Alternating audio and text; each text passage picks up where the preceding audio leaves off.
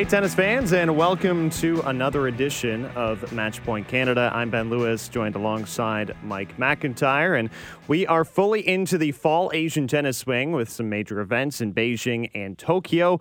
Bianca Andreescu and Gabby Dabrowski, the Canadians, are both officially heading to the WTA finals, and we had Denis Shapovalov come close again this past week, reaching the semifinals at the Chengdu Open. But, Mike, uh, we'll start at the event that we were just at uh, last Thursday, uh, witnessing some great legends of the sport competing in Toronto at the Mattamy Athletic Center. Yeah, we had a little bit of a throwback uh, that night, you and me, watching uh, the likes of James Blake, Jim Courier, Andy Roddick, and Robbie Ginepri uh, try and recapture their old form and uh, didn't go quite as I expected. Uh, James Blake took out uh, Jim Courier in the first semifinal, and there's about uh, 10 year age gap, gap there. Sorry. So really, Blake was the one we thought would come through. But uh, then I was surprised by Robbie Ginepri, who had a one in nine career head and head against Andy Roddick back in their playing days. But it's quite different now because you just never know how much these guys are getting on the court. And uh, Ginepri surprised him to uh, face off against James Blake in the final and uh, Blake won that one six to four to capture the uh, the Invesco event here in Toronto. What uh, what did you make of it overall? How much uh, how much fun was it for you watching these guys uh, try and uh, get back to uh, you know not their former selves, but uh, you know try and rekindle some of that magic for us? Yeah, recapturing some glory days. Uh, certainly, James Blake was my my favorite player of the night, and um, I, I, know you had the chance to speak with him at the event, but I, I thought he was really striking a clean ball uh, both sets he played. Jim Courier, I thought, kind of held his own given uh, his age. He still moves pretty well around the court, still has that beautiful forehand, which he can rip inside out. But James Blake, uh, he was to me hitting the biggest of anybody. And uh, I know he probably, we probably don't reflect on James Blake and his one handed backhand when we think of his career, but he had some pretty backhands up the line for winners.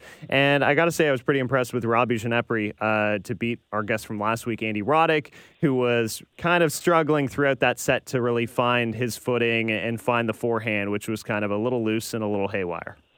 I was uh, actually a little bit worried about all of them when I first arrived on site. I got there really early, like two that afternoon, and the event didn't start till seven.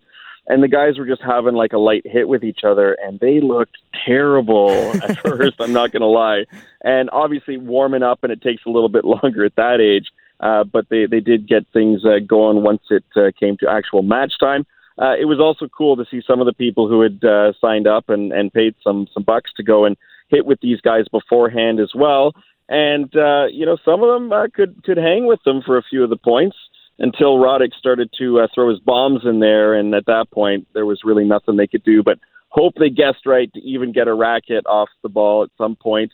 Uh, but uh, the, the fans who were there certainly had a, a good time. There were a lot of laughs, and um, it was it was cool to see that happen. A little bit uh, sort of too too rich for my pockets, but uh, kind of neat to watch from the sidelines. And then the event itself. I mean, we can talk about it a little bit more later. But uh, for right now, we did speak with. Uh, I got a chance to speak with James Blake and Jim Courier, and of course, we had Andy Roddick on the program last week, which was cool. And so, why don't we start with uh, the champion of the evening? Here is uh, my chat with James Blake. How uh, how's your game standing up these days, and, and how much are you getting out on the tennis court? Not a whole lot, but uh, it's fun. I mean, the, the competitive nature comes back as soon as you get out on the court. You just don't do the same kind of preparation. I'm not hitting very much at all. I get uh, I was hitting a little bit uh, a few weeks ago. Frances Tiafoe came out to, to work with me a little bit, and so that was a lot of fun for me to get out there and hit with him. But other than that, I I play these, and that's about it.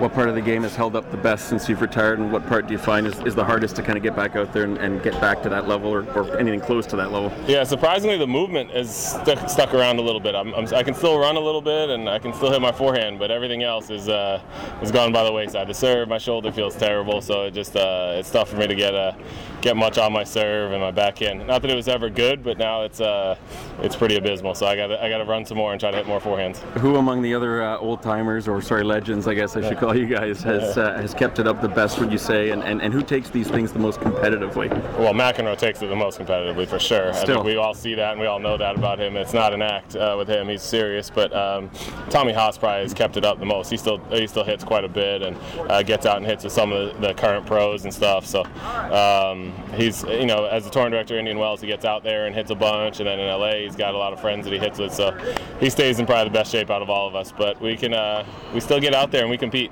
Speaking of tournament director, I, I, think I saw somebody from Jon Wertheim saying that Miami's looking for a, an, another tournament director. Can you fill us in on what's going on? Yeah, there? I think he may have just phrased that a little wrong. The, the, some of the internal staff um, has there's been some turnover there, um, uh, so there's just been yeah there's been turnover, but I, my job's still there as long, unless I got fired over Twitter, I, which I don't think happened. Um, I'm still there, and I've still got. We've actually been having, having a lot of talks this week with uh, with some of the IMG guys, some of the staff, and um, on all the the progress we're making and some improvements for next year. So we're we're still uh, we're still chugging along, but there's been some uh, some changes in the staff. What, what are the challenges of that role for you? Well, it's been uh, it's been different because you know first year I was there was the last year at Crandon Park. Last year was the first year at the Hard Rock Stadium.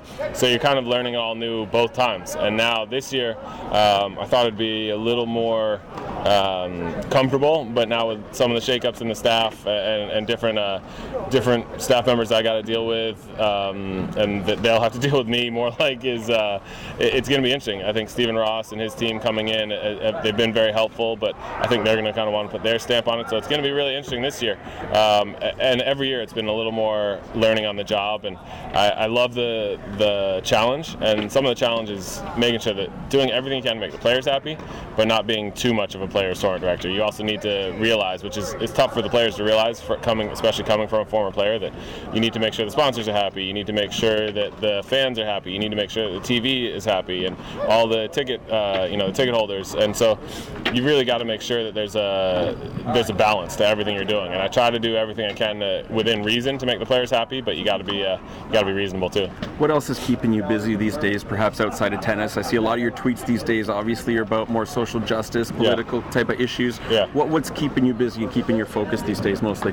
that's keeping me busiest is my two kids, and that's the, it's the most enjoyable, it's most fun, most rewarding. Um, I love being home. I love the um, sort of the luxury I've been afforded with uh, my career being so young in my in my life that uh, my main career is done. So now I'm home a lot. I, am at drop off. I'm, I'll be tomorrow. I'll be at the barbecue lunch with my kids at school. I'll, you know I'll take them to take them to soccer practice and flag football practice, and you know have fun with them. And you know that's that's been the most fun for me. And I, I still work enough to keep me busy, especially with uh, staying involved in tennis with the tournament director role Miami Open, Tennis Channel um, analyst, and then uh, playing these events. So it's enough to keep me busy, but not too much to keep me away from my kids uh, more than I'd ever want to be. How old are your kids right now? And Seven and five. Okay, and uh, tennis rackets in their hands yet? How's that? Going? A little bit. The older one uh, loves everything right now in terms of uh, being athletic. Her favorite right now, I think, is flag football. She loves soccer. she played basketball last season. I think she said she wants to play baseball at some point too. So I, I, just love the fact that she's active and doing everything. And uh, tennis, they, they still play. They did. They both did a little, uh, little like one week camp this summer, and it's more just, uh, it's a little more babysitting than actual tennis uh, at that at that age with them, and they're just just learning and having fun. So if they pick it up, great. I'll be there as a resource. If they don't, uh, I'd be happy to be a, soccer dad or a, you know or a track dad or whatever they want to do. Swimming, they love. They both love swimming too. So I'm happy with them to find. I don't care what they do as long as they're, they're passionate about something.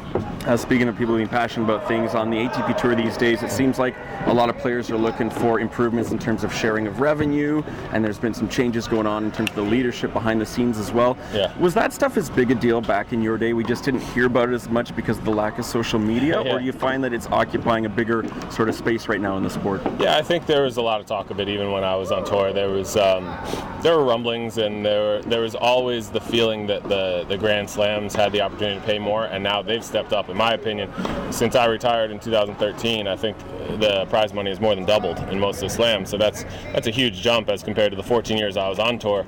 I think it didn't even double in 14 years, and now it's doubled in six years. So it is going in the right direction, but I also understand from the player's point of view that you always want to feel like, hey, we're the ones that are out there that are products. We're the ones that are um, putting in the, the early mornings, the lifting, the training, the getting on planes, the doing all this to, to get out there and put on the put on the, the best performance. So we should be paid fairly. And um, so I understand both sides. It's just I think it does get way more attention now because partly some of the players at the top are very, very involved, and they're absolute international superstars and icons. So um, for them to get involved, it makes a big difference. And also, just the, the prize money is already so big and visible that then it gets um, it gets distorted in the press. I think sometimes because you don't want to look like you're you're you've made hundred million dollars and you're complaining you deserve more. It's more that they're fighting for the players that are playing in the qualies and playing in challengers and should be making a living when they're 150 in the world and they're they're just kind of just getting by at that at that uh, level. Right on. Just to wrap up with you, but what's your future in the sport? Do you imagine or would you like to see happen? Are we going to see you at 60 years old like Johnny Mac no. still playing these Legends events? I, I, I, mean, I would love to say I, I would, but I don't think my body will hold up. I, am uh, I, I think John McEnroe is an absolute legend and, and someone that. Uh, that also is blessed with unbelievable genetics to be able to still be playing and not be injured at that age, and, and also work ethic. He still he still trains uh, for these, so that's a good effort by him. I don't see myself, I don't see my body lasting. I don't think I have that kind of ability, so that's why it's been fun for me to be a tournament director because that's something you can do without having to be as physical. Um, so uh, hopefully something in that way, and maybe an analyst still, but I, I don't know. I, I mean, I, I I'm really really lucky that everything I've learned on tour, I'm trying to still be able to use in, ter- in my role role as tournament director and role as an analyst. Maybe down the road I'll be a coach. I don't know. Right now I don't see that because I don't want to leave my kids uh, that much and be on the road 30 weeks out of the year. But from what I hear, girls at about 12 or 13 years old, they don't want their dad around because he's not cool. So maybe by then, if they don't want me around, maybe then I'll go coach. I don't know. I just I, I love being around the sport. I love being a part of it as much as I can right now without being away from my family too much. Well, hey, thanks for stopping by and taking the time with us, and Pleasure. have fun tonight. Thanks a lot. Okay. And there you have it, James Blake, uh, former world number four, appearing on Matchpoint Canada.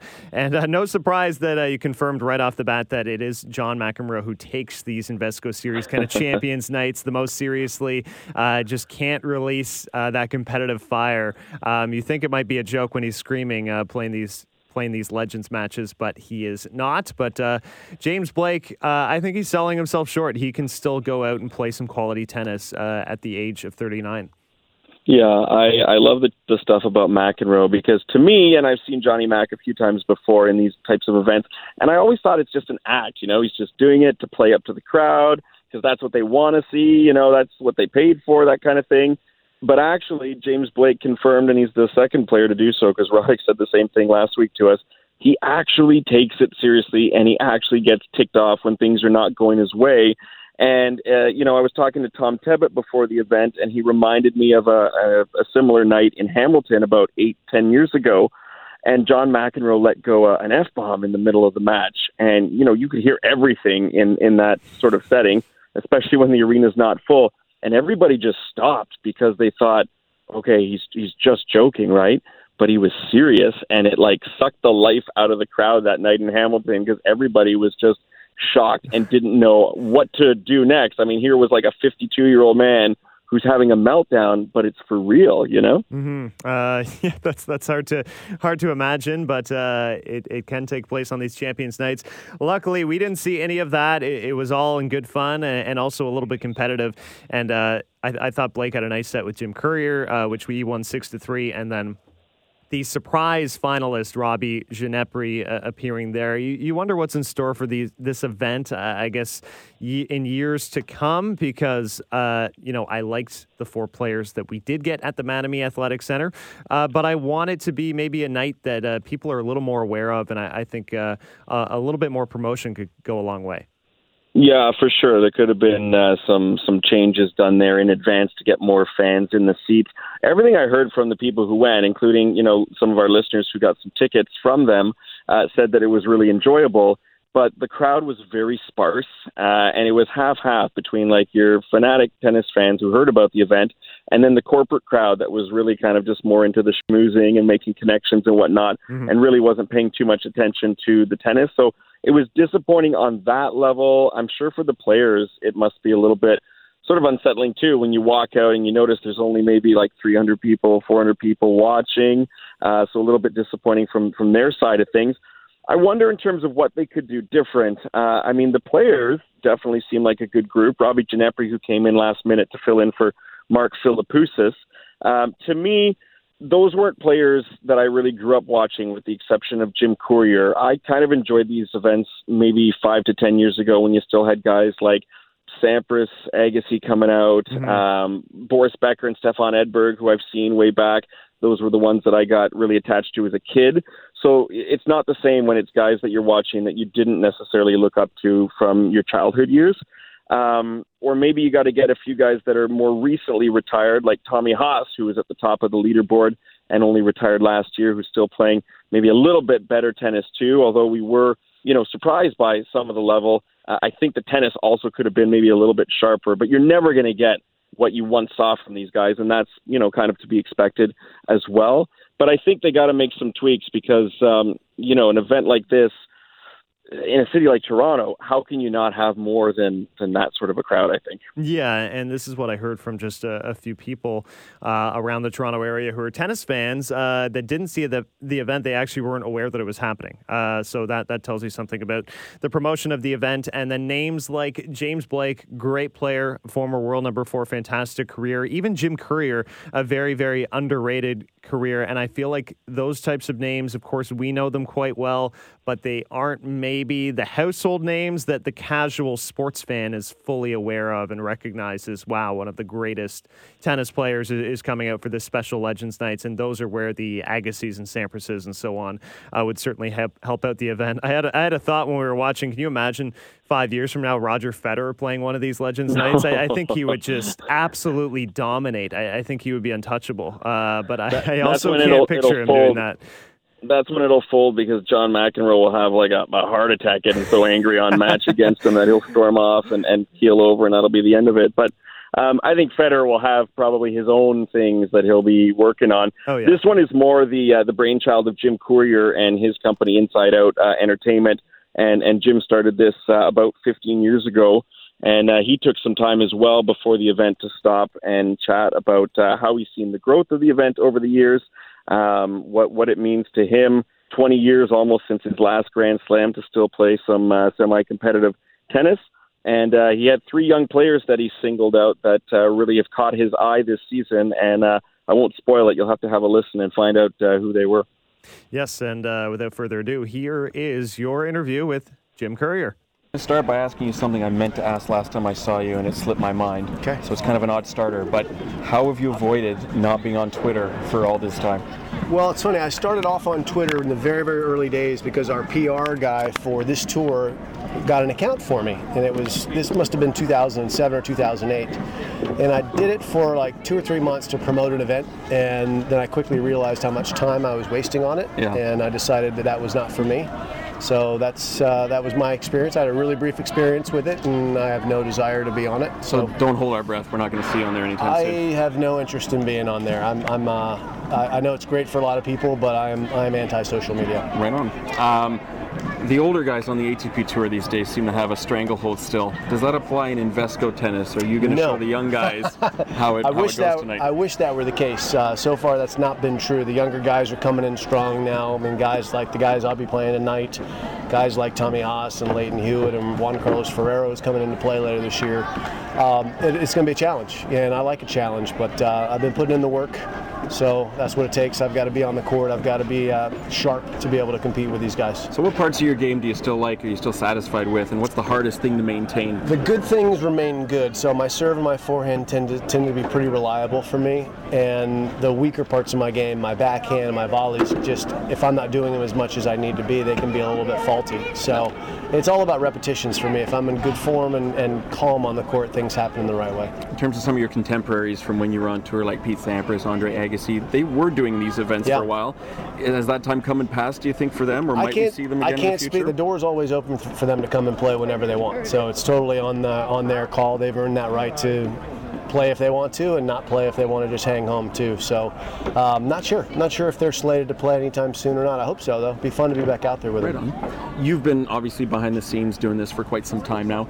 Are you happy with how the tour has sort of progressed over the years in terms of its entertainment value, yeah. its financial returns, and just the enjoyment that you and the other guys have from doing it? Yeah, look, I, I think we've made a nice evolution with this tour, moving away from multi-day events and having fewer events, but or three or four-day events in, in one location and doing now these 10 one night events around North America. And I think that's been a real success for us to be able to get to more towns, uh, to get in front of more fans, and to have that, that pop and, and uh, kind of a little bit of a snap when we come into town as opposed to a slow roll. So, uh, so far, so good. We're still going on year 15. So uh, so far so good. It's hard to believe. And, and, speaking of you know years and milestones, if I'm not incorrect here, January will be 20 years since your last Grand Slam appearance yeah. in Australia to me that I find that really surprising. Can you believe that that, that milestone is sort of coming up already? Yeah, I mean I can't actually. It's funny how you know time just it morphs as, as I've become older. For me, it just it's changed and morphed.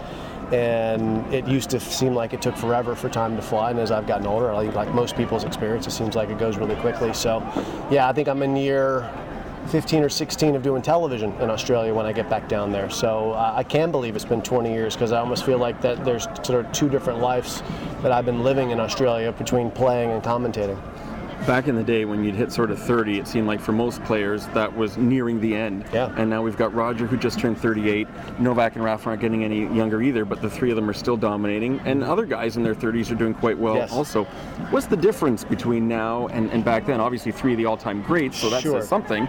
But what in terms yeah, of? I think you could sort of put those guys aside and what they're achieving is at a, at a different level. They're just, I mean, obviously they are who they are for what the game is. But there are other players in their 30s, guys like John Isner and Feliciano Lopez and in their 40s even with Karlovic yeah. that have found a way to be at their best later in the career. And I think as much as anything, there's a, a, been a mental shift for players deciding they were going to play longer and planning for it. There's obviously the prehab and the rehab that they're doing to make sure that they stay healthy and fit.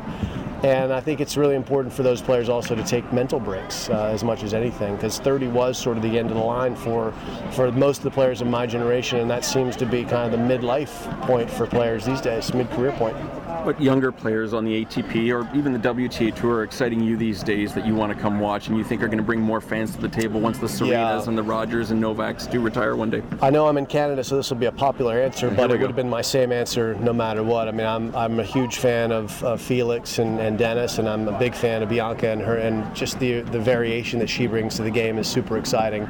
Uh, there are other very good young players that I'm interested in as well, too, for, but they're uh, three really bright lights that I think are going to offer us a lot of entertainment and a lot of excitement over the years. So, um, you know, North American tennis is going great. It's funny, the first time I saw you doing one of these events was in Hamilton, Ontario, about 10 years ago, yeah. and John McEnroe joked with me and said Canada would have a top 10 player if the sport was played on ice. And here we are now, it's legitimately happening. Yeah. It's quite a change for our, our nation. Do you think a, a, sort of rivalry in tennis between Canada and the U.S. could be something that, uh, that hey, fans might see for the if, first time? If it's something that sparks, uh, it sparks more high level play, play, I'm all for it. Um, you know, I think that's it's a great thing to have someone that you're chasing, someone that can make you better. We've seen that with the big three of men's tennis and how they and, and Andy Murray and Stan Wawrinka, how they had to evolve to catch each other and pass each other, and it just kept handing the baton. So if that's what happens between Canada and the United States, I think that'd be a great thing. And for you yourself, just to wrap up, uh, will we be seeing you at the age of 60 like Johnny Mac, still doing these types of events? What do you see the future with you in tennis uh, down That's the road? A, that is a really great question. Um, I would doubt it. I would doubt that my game would allow me to play competitively at 60, at, at least in front of a public like this. Um, John's game is rather unique in that it, it's more field-based and it's not as power-driven. Um, so I, I would love to be lucky enough to be competitive at that age, but I think it's unlikely. I'm fairly realistic about my skill set. Uh, but I hope to be involved in tennis in one, one way or another um, as long as I'm viable. And I certainly love the sport, love to participate, love to be around it. So we'll, we'll see what uh, the future holds. But I'm just grateful to be here at 49, still giving it a whack. Well, right on. Thank you for bringing this event to My Toronto pleasure. again for Canadian fans and, and for joining us as well. All right, thanks. There you have it. Four time Grand Slam champion Jim Courier, two French Open titles, two at the Australian Open. And I, I hope that wasn't him just playing to our audience uh, by naming three Canadians as his players to watch. I mean, Bianca Andreescu feels like the obvious one. She just won the U.S. Open, uh, and, and so much has been made, of course, about Felix Auger-Aliassime and his terrific season. And Denis Shapovalov, I, I, think, was absolutely on everybody's radar a couple years ago and uh, is still uh, one of those rising names. So I, I want to say there is an element of truth and belief when, when he does name those three. Yeah, I mean, this is the only Invesco stop that's north of the border, so I'm sure at the other stops he's mentioning some young American players, but that doesn't take away from the fact that he seemed genuinely interested in what Denis Shapovalov, Felix Auger-Aliassime, and Bianca Andreescu can bring to the men's and women's game, to bring to the sport. And uh, of course, they've been super exciting to watch this year. Bianca, of course, uh, with the the one Grand Slam, a first for Canada. That's groundbreaking. Uh, Felix also, you know, outside of the top 100 at the start of the season. What a rise for him and a player that many outside of Canada weren't too familiar with.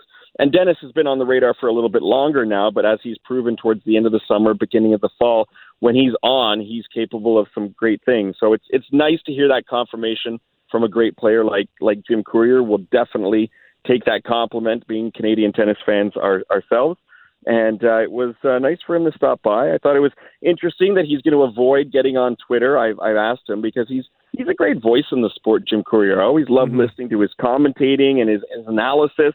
Um, but uh, you know what? Kudos to him for just staying away from Twitter because, as you and I know, and, and many of our listeners, it can get to be a little bit much sometimes. Yeah, I will uh, never criticize anybody whatsoever for making the decision to avoid social media. You are well within your rights if you're not interested uh, to stay off of there, and uh, I, I, can totally understand Jim Courier's decision. Uh, James Blake, on the other hand, we we see is he's very active on social media, which is great as well. Uh, so it is your choice, and Jim Courier. Uh, it doesn't sound like he's going to be joining it anytime soon as well. but we will talk about the Canadian names that he mentioned. All of them on this episode. And uh, we'll start on the men's side because at the Chengdu Open, Denis Shapovalov, who Courier mentioned, uh, was competing and he reached the ATP semifinal, uh, his third now of his career and first this season before he fell to Pablo Carreño Busta, who would go on to win the tournament. Uh, Shapovalov certainly uh, brought his game back to, I think, an appropriate level. Uh, really, since Rogers Cup in Montreal, that seemed to be a bit of a turning point uh, for him in this 2019 season because we saw the lulls through the clay court season, through the grass court season. Uh, at the same time, I, I'm seeing sort of a portion of the, the tennis fan base and the Canadian tennis fan base wondering when is he going to have the full breakthrough and earn himself an ATP title. Yeah, it's so easy to get impatient when you're sitting at home, right, and, and watching other people go out there and compete and do it. So mm-hmm. uh, that's just fickle tennis fans, I guess. Or you could say it's people who are really eager to see him have a breakthrough that have, you know, enjoyed watching what Bianca's done and want to, you know, support him and and and support and and celebrate some accomplishments like that with him. So I guess it depends on how you look at it. Maybe a little bit of both, but you know, he's gone eight and three since uh, Winston Salem uh, and uh, and and really picked up his his game there. Uh, I think from that that lull after the semis in um, oh gosh, was it Miami or Indian Wells? I always confuse them. Uh, it was Miami. That's right. Okay. Yep. So semis in Miami. I mean, if you look at the season overall and you got that semifinal at a Masters 1000, you've got some stronger play as of late. Uh, again, there's many players on tour that would really uh, enjoy having those kinds of moments. Got to be patient. He's only 20 years old, so let's just all take a deep breath. And uh, you know, you asked this question earlier: was can you have a strong season without reaching a final? And I think, yeah, of course, you can have a, a very strong season despite not having a title or even a final to your name. And and the opposite can also be true is you can have an overall pretty weak or disappointing season, even if you've won one title or made a final, mm-hmm. or even if you look at someone like Naomi Osaka, and not everyone's going to agree with me, but sure, she's got a Grand Slam in 2019 from Australia. But overall, I'd say it's a pretty disappointing season on the tennis court for her. So just because Denis doesn't have that title yet and doesn't have that final, to me, uh, I can still look at the positive. And I think when you're 20 years old, if you're part of his coaching staff or part of his fan base, um, you've got to look for the positives too at this point. Yeah, certainly. And uh, a, a lot that's occurring as well is you're comparing Shapovalov with the evolution of some other young players. Uh, and, you know, we, we've seen how incredibly well uh, Stefano Tsitsipas has done and Alexander Zverev has done. Zverev being 22, Tsitsipas being 21 years of age, and maybe some fans thinking, well, why can't we see that type of progress from Denis Shapovalov? He's simply not quite there yet, uh, and, and, that's okay. Uh, a lot of these players are going to develop uh, at a different pace, and I, I think Shapovalov, this is not in any way a step back type of season, uh, given that he has played better tennis through this summer and through the fall. You mentioned the eight and three record, uh, really improving uh, Winston Salem and, and so on. So I, am curious how he can finish this 2019 season strong. He lost in a tough player in Pablo Carreño Busta. I was actually reflecting on those two. Uh, they had an encounter actually at the U.S. Open round of 16 in 2017 when uh, Pablo Carreño Busta made that surprise run to the semifinals there, and he's been a player who's quite talented, a great grinder who's had a tough year and now starting to play great tennis again. So, in my mind, he didn't lose to a nobody as well. Uh, we'll talk about Felix Auger-Aliassime as well. He was in uh, at the Chengdu Open as well, and first round loss for FAA, and he's now dropped three straight first round matches dating back to Cincinnati. Uh, I could certainly say he's had an exceptional season if he drops, you know, the rest of his matches for the rest of the year. But mm-hmm. now uh, I think you're seeing maybe the trials and tribulations of a 19 year old, maybe feeling just a little bit of fatigue towards the late end of the season. Yeah, that's exactly what I've got scribbled down here. Is it's you know to me a long season that's taking its toll. I mean, it's a long season for us just watching all of this tennis, right? So imagine these guys actually grinding it out, traveling the world, different time zones, uh, all the attention, the grind of it all. And at his age, this is really the first time he's ever gone through something at this level in terms of number of matches, number of you know travel miles, hotels in and out of distance from being at home, all of those things. Uh, I spoke to Françoise Abanda earlier this year, and she said she absolutely hates traveling. I mean, some players also just don't enjoy packing up and going hotel to hotel, city to city throughout the season. Mm-hmm. And so for Felix, he's getting used to all of this. He also played a ton of tennis early in the season. I mean, he's got a lot of miles under his belt in 2019. Yep. So I think, you know, if we're looking forward to me closing out 2019, stay healthy, try to stay positive and make progress on the parts of your games that you want to improve upon between now and you know November or whenever you call your season, uh, you know, and, and finish things up, and then get some rest and uh, you know enjoy yourself a bit, see friends, see family, all these human element things, you know, social things that commentators don't usually talk about because they're so concerned about the X's and O's on the tennis court. But you know, they're people too, and these young people need to, um, you know, in, enjoy life a little bit as well and and celebrate the positives from the season. So I hope Felix is able to do that and then come in fresh in uh, in 2020. Yeah, and look, like he's he's still 19 years old, and we got the same type of lull from Denis Shapovalov uh, late the previous season, where he right. he, he admitted uh, readily that travel was taking its toll. And you look at the number of matches, as you mentioned, Felix was really front loaded for the schedule,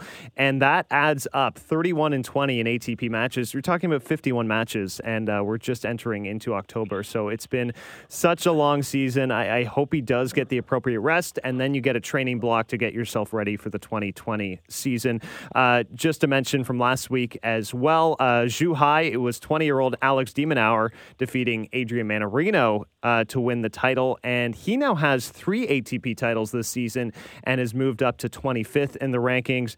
Uh, if you've had a chance ever to watch de Minaur play, he, I think, has to be the fastest player on the tour. He's absolutely electric to watch. Uh, don't try a drop shot against him because he will track it down.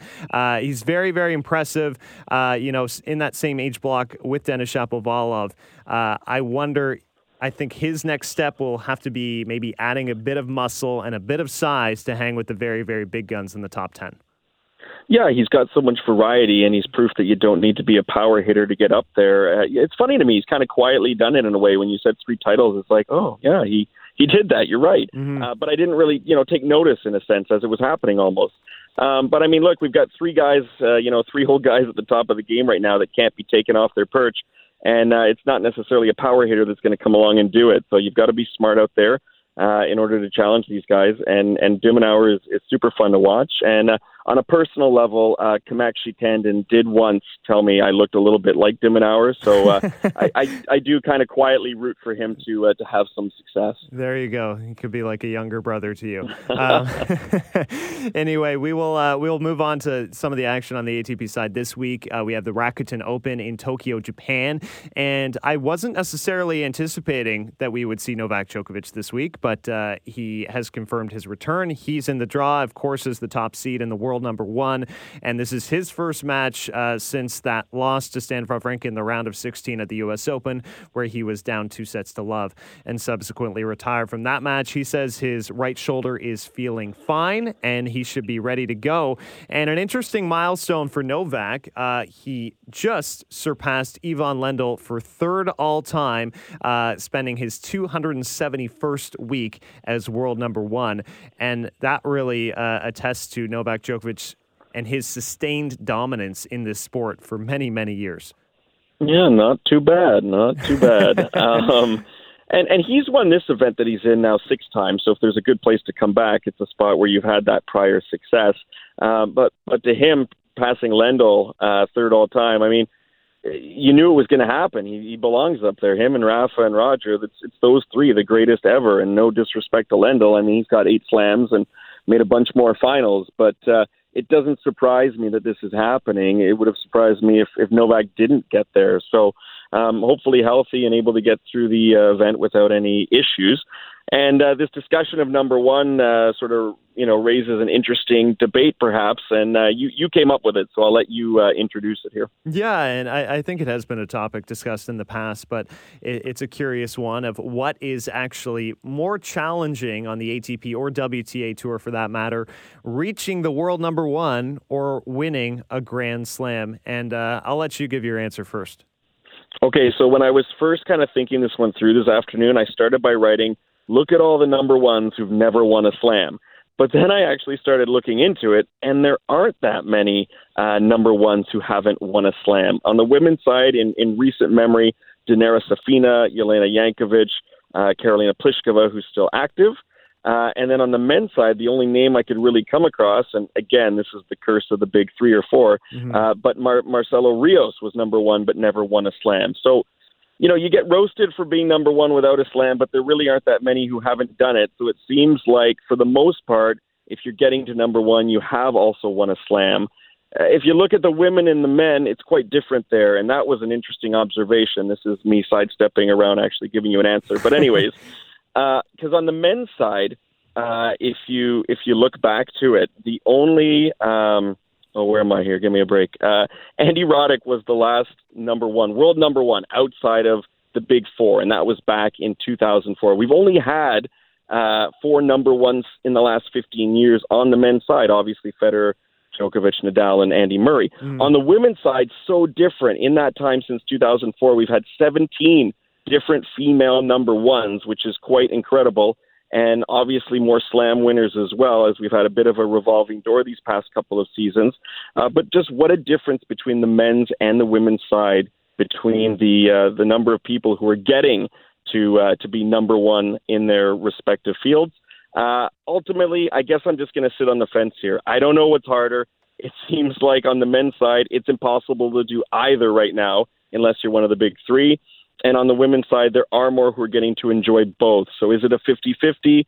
Are you going to be okay with that answer? Because that's, I guess, what I'm giving you. no, I'm, I'm actually okay with that answer because you're, you're, right. There are so many details that, that go into this. And the amount of parity that we've seen on the women's tour, uh, with, as you mentioned, so many different uh, number ones kind of changing hands, even just in the past uh, season or two. I think currently uh, on the women's side, it is easier to become world number one than win a Grand Slam. Uh, that is not always the case. I think right now it is easier to become world number one than win a Grand Slam. We've seen Karolina Pliskova uh, sort of, you know, kind of get a backdoor spot into world number one based on failed results from another player who was trying to defend a title. Um, it, wouldn't shock me if Alina Svitolina got there and maybe she didn't have a Grand Slam yet. Um, you look at Jelena Ostapenko and how she won her Grand Slam, that's a different story uh, because she kind of had an incredibly hot two weeks of tennis, seven matches, and then has not been able to sustain that level. On the men's side, uh, both seem kind of impossible just because we've had that stranglehold from Big Four with Andy Murray when he was there in Big Three. You look at Stan Wawrinka, he's won three Grand Slam titles, but he's never reached world number one. Uh, so, in that sense, it seems unbelievably difficult to become world number one, but then in that same breath, it's un- unbelievably difficult to win a Grand Slam if you're not one of those big three. So I'm. What also, would you What would you rather though? If you were a tennis player, what would you rather? Because to me, I'll a Grand take the Slam. slam any day. Yeah, right? I'm taking the Grand Slam every single time. I'm sure Jelena Ostapenko would tell you that too. Uh, I'm sure. I, I, wonder actually if Dinara Safina would trade that world number one ranking for a Grand Slam title. Uh, well, I'm sure she'd trade it for just going back to those two finals she was in and having a do over because she got smoked, if memory serves correctly. Yes, yes, you're right. And uh, Jelena Jankovic, another example of a fantastic player. And I'm a little bit surprised that she actually never won that Grand Slam title. Uh, so we, I, I, don't think either of us produced a clear answer. Uh, so maybe, maybe we'll throw up the question on uh, Twitter for some of our listeners to answer that as well. We will uh, continue on, though. Novak Djokovic is now 15 weeks away from Pete Sampras at 286. He will have a bit of a challenge here retaining the end of year ranking. He's uh, ahead of Nadal by 640 points in the rankings, uh, but he won a lot last year. He won that Shanghai Masters, which is defending a 1,000 finals of the Paris Masters is another 500 points, and I'm curious to see what Nadal has uh, in the remainder of his schedule. Denis Shapovalov will be playing in Tokyo as well, getting set for Miomir Kekmanovic in the first round. Uh, a tough loss for Brayden Schnur in qualifying. Uh, six lo- love, six love to Pablo Andujar. I will also mention in Beijing, uh, Felix Auger-Aliassime pressing on in his season. He has Albert Ramos Viñolas in the first round. Vasek Pospisil uh, fell in qualifying. You are listening to Matchpoint Canada. You can find us on Twitter at Matchpoint Can. I'm Ben Lewis. He's Mike McIntyre. You can find me at Ben Lewis SN590 and find Mike at McIntyre Tennis. Uh, we'll move to the women's side, and before we kind of delve into uh, the Beijing uh, action and the China Open, we got to start with the news about Bianca Andreescu because we, we knew it was coming, but it was officially confirmed just the other day that her and Gabby Dabrowski have qualified for the WTA finals uh, coming in Shenzhen at the end of October. So for me, this is just kind of a cherry on top of what has been an unbelievable season. Yeah, it almost doesn't really like affect me because I feel like I've become numb to all the success that Bianca's had. And and for Gabby, I have to say it was kind of expected. You know, when 2019 started, if I had to pick any Canadian tennis player to make the year-end finals, I would have put my money, not that I have any, but on Gabby Dabrowski. Yeah. Um, just given her strong, strong play in the doubles world the past few seasons. But for Bianca, you're right. It's absolutely, uh, you know, the cherry on top for her to, to end the season at that event. And, uh, and, you know, she's not just going to go there to, uh, you know, enjoy the experience. She's going to go there with every intent and every capability to potentially win that. Now, she will lose at some point this season or, mm-hmm. or early in the next, I suppose. I mean, wouldn't that be wild if she finished 2019 without a loss? But realistically, you know, it's got to happen at some point. Uh, she got by Sasnovich uh. Her comments afterwards were interesting. She said, "I forgot what losing feels like." How do you take those comments? Because I can imagine that getting under the skin of some of her potential opponents. uh, that that just strikes me as an unbelievably uh, confident player, and uh, I, I, don't think we're seeing I don't think we're seeing arrogance uh, at this time. But you know, she would be well within her right to be a little arrogant with the way she's played this season. Uh, she has been, in a way, unbeatable for lengthy stretches of time this year. Uh, so to me, um, that that is just you know words of an athlete who is really in the zone and has remained in that zone uh, really since she made that return at Rogers Cup all the way till now, where she's playing in Beijing. And you, and you think about the loss, the last time she actually lost on a tennis court, and we're going all the way what back to February. Is that right?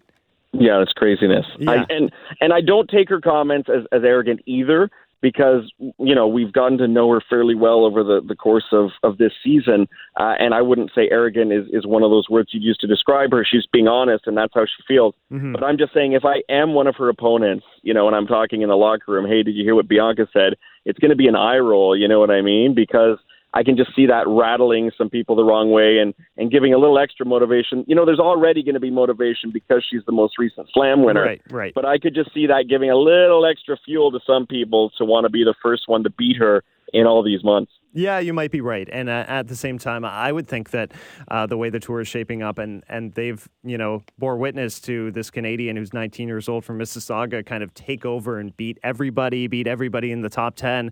Uh, hopefully, they wouldn't need any extra fuel uh, to kind of get that motivation to want to be the player that knocks Bianca off the pedestal. She's on this dominant winning streak. It's now 15 in a row with that victory over Sasnovich. Elise Mertens is going to be a tough competitor. They had a great match actually at the U.S. Open.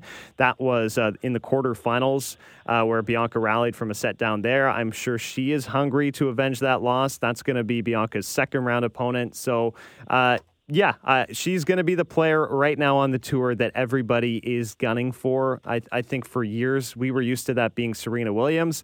Bianca isn't Serena level. She's just having a fantastic season. She's the U.S. Open champion, but nobody has knocked her off that pedestal yet. Uh, I do you know, caution people she is going to lose matches. Uh, she's not going to win every match she plays. She's not going to win every tournament she plays. Uh, but for now, uh, just enjoy it as as it as it comes. And uh, she's a contender everywhere she goes. Absolutely, and uh, I had someone point out to me the other day something to the effect that uh, you know Bianca's last loss and Jeannie's last win were roughly around the same time. And I'm not going to touch this one myself, but it's just like what polar opposite seasons from the most recent Canadian number one and and the current one. Mm-hmm. And uh, certainly, we're we're all hoping that Jeannie can get that win and and end this streak to uh, to finish off 2019 with some positives on uh, on the tennis court. Yeah, we're certainly hopeful of that. Gabby Dabrowski, who uh, we mentioned uh, qualifying for the WTA finals with Julie Zhu, uh, they are playing doubles as well at the China Open and won their first round match. They will take on the Pliskova sisters in doubles next. Ashley Barty and Karolina Pliskova were the top two seeds there, but Jelena Ostapenko uh, knocked out Pliskova in the first round. Naomi Osaka's, of course, there, and she's coming off that title in Osaka, Japan and Alina Svitolina, your number three seed. Uh, so all the top players really in Beijing, and we will see the top eight players in Shenzhen in singles and in doubles. Uh, you know, it's a slower time of the season, which we've acknowledged a couple times after the majors pass, after the U.S. Open ends. I, I think we do hit that lull where we feel like tennis is slightly over in a way, but we still do have these big events. So my question, Mike, how, how do you try and kind of stay engaged in the tennis season after the majors are over? Well, for you and me, it's a little bit special because we get to do this uh, podcast, uh, you know, for the rest of the season. That keeps me motivated. Mm-hmm. Uh, that's something I'm looking forward to every week. What can we talk about? What directions can we go? What guests can we get? So since I've been doing this with you, so I guess I got to give you props. Um, you know, it's definitely brought up my level of enthusiasm for late season tennis. But but prior to doing this and, and prior to being sort of on the media side of things, I had a tough time post US Open maintaining my interest. And it's not just because of tennis. I mean any sport, but tennis takes sports to the next level in terms of just how long and grueling the season is. I mean, my other sport that I love is hockey, but come June, once they hand out the Stanley Cup, it's like, thank God hockey's over. I can't take any more of this. So mm for tennis, you know, some things, uh, you know, for me is, uh, I mean, hey, if you have the chance to go catch any tennis live, whether it be big tournament or small tournament, that's always a lot of fun. Personally, now that it's uh, basically October, I'm getting excited for the 60,000K uh, Tevlin Challenger that we have here in Toronto. Yep. That's, uh, you know, some quality tennis for players outside the top 100 that you get to see up close and personal. So going to catch some tennis live uh, and then maybe following a new player, like find some new player – get behind them, track their results, learn a bit about them, and maybe that'll also help you sort of uh, you know wind down the season with some newfound uh, enjoyment. Yeah, certainly, and you know I think a lot of the fans from Canada here just kind of keeping their eyes peeled on Bianca, for example, or Shapovalov or Felix Auger-Aliassime. But yeah, find another exciting young player like Alex de Minaur, for example, who we mentioned earlier in the year, and it would be uh, very easy to for earlier in the episode rather, and very easy to forget that he has won three three ATP titles this season, and it's so so exciting to watch. Uh, one thing I sometimes like to relive, and you know, YouTube is a great source for this because they have highlight packs of anything.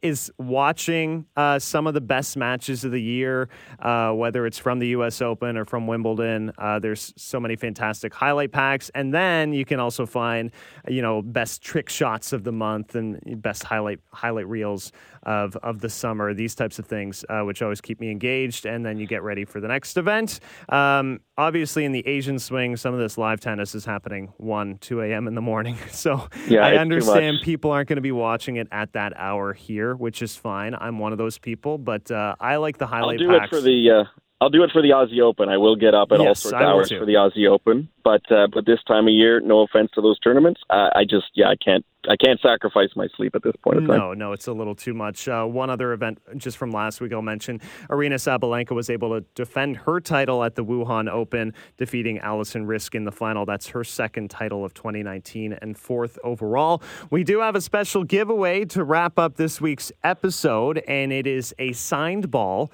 uh, by Angelique Kerber, and uh, we were thinking of some ideas to to get listeners engaged, have a chance to win this ball, and I would love for our champion. Uh, of this prize to be a Kerber fan. And she has been a fantastic player, of course, three time Grand Slam champion. So I was thinking, not only do you have to retweet our episode to have a chance, uh, you should also share with us your favorite memory of Angelique Kerber.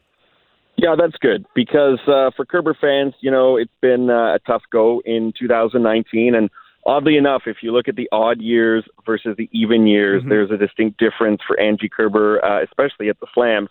So this could be a positive way for you to finish off your season being an Angie Kerber fan and hoping that 2020 brings more, you know, even success. Pardon the pun. Um, but uh, yeah, retweet and tell us your your favorite uh, moment from Kerber, the thing you like the most about her, and we'll throw your name in there for this uh, opportunity. I saw this ball get signed personally, so it's not me and Ben in some back room with a sharpie. It was Angie Kerber at the Verified. Rogers Cup this summer yep. in Toronto, and thanks to Tennis Canada for providing that to us. And um, maybe next week we can also just talk about a little bit uh, collecting tennis memorabilia, what's out there, and, and if from our childhoods or, or younger days we uh, we enjoy getting our hands on an autographed tennis ball or, or things like that. And uh, and and this week we'll we'll leave it on on this note. Get your retweets out there, and uh, hopefully we draw your name next week on our next episode. Yes, hopefully. Good luck if uh, you are able to enter the contest. I hope you can. Just have to retweet this latest episode. You've been listening to Matchpoint Canada. I'm Ben. He's Mike, and we will talk to you next time.